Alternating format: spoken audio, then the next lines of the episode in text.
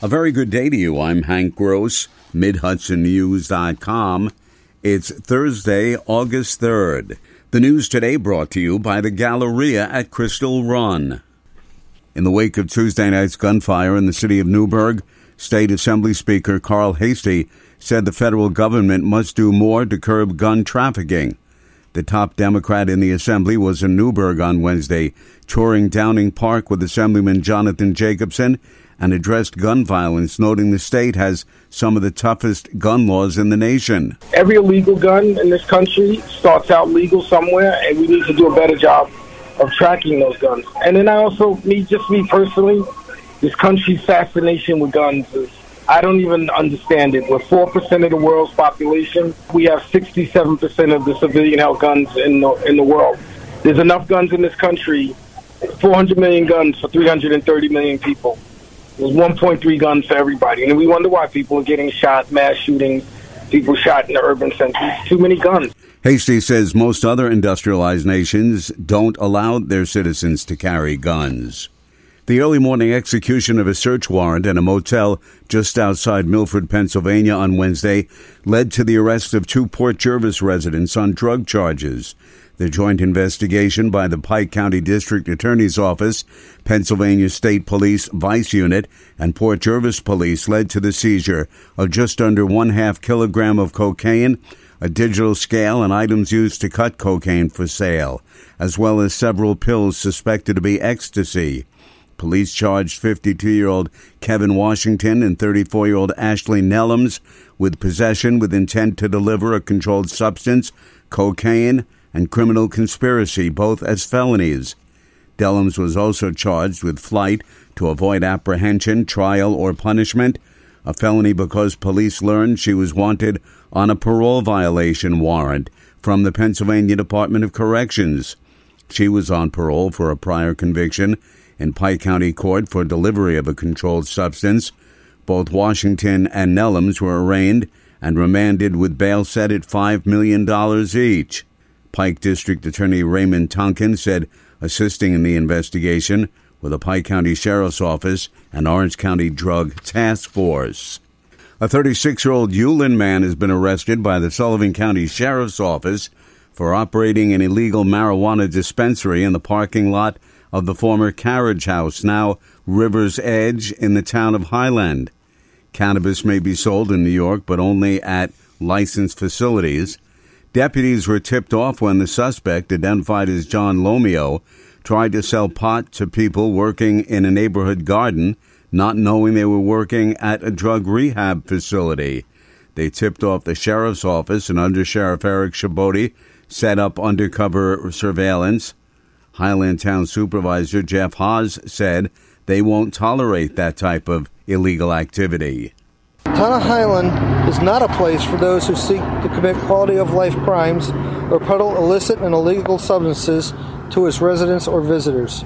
Sheriff Mike Schiff had a warning. If you think this is the place to be breaking the law in that manner and dispensing drugs possibly to children, even to adults that shouldn't be having this stuff, uh, you will find a problem here.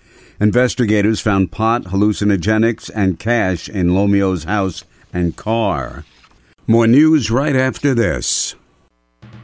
Find over 100 retailers allowing you to spend hours shopping safely at the Galleria at Crystal Run. Enjoy the big brands and the diverse selection of family owned stores all in one location. The Galleria at Crystal Run offers dining options for everyone with Fuji 110 Grill, Allen's Mediterranean Grill, and Peru Cuisine.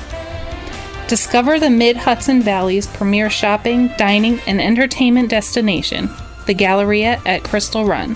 For more information, follow us on Instagram, Facebook, or visit GalleriaCrystalRun.com. Hudson Valley Congressman Michael Lawler says he remains undecided as to who he will support for the Republican nomination to run for president next year. Former President Donald Trump, who's the frontrunner in a field of several GOP presidential candidates, was indicted by a federal grand jury over his activities pertaining to the 2020 election that led to the January 6th insurrection. Lawler says he will see how the legal case plays out. I haven't decided who I'm who I'm supporting, but as I've said, I think there should be a robust primary debate, and I believe there should be we should be going in a different direction. Uh, so you know, I mean, it's pretty clear. But the freshman lawmaker would not commit to his choice to run on the Republican line against Democratic President Joe Biden in November 2024. The city of Kingston now has a new citywide zoning code as Mayor Stephen Noble signed the measure into law yesterday. The Common Council Tuesday evening unanimously adopted the new code. The code developed over the course of three years with community input and the assistance of consultants encourages affordable housing, promotes walkable and accessible neighborhoods, safeguards historic building patterns, and preserves Kingston's open spaces, says the mayor. This code means that uh, we're going to uh, truly be open for development here in the city of Kingston. The new code, which goes into effect immediately, ends minimum parking requirements citywide, legalizes accessory dwellings, an affordable and flexible housing type citywide, and legalizes multifamily and infill development citywide. Robert Chambers, who as a 19 year old was convicted of killing a young woman in New York Central Park during what he maintained was rough sex, was released from Shawangunk State Correctional Facility one week ago after serving a sentence for drug sales. Chambers, who was dubbed the Preppy Killer, had been released from prison in 2003 after serving 15 years for the killing of 18 year old Jennifer Levin in 1986. Years later, he was arrested and sentenced on the drug charges.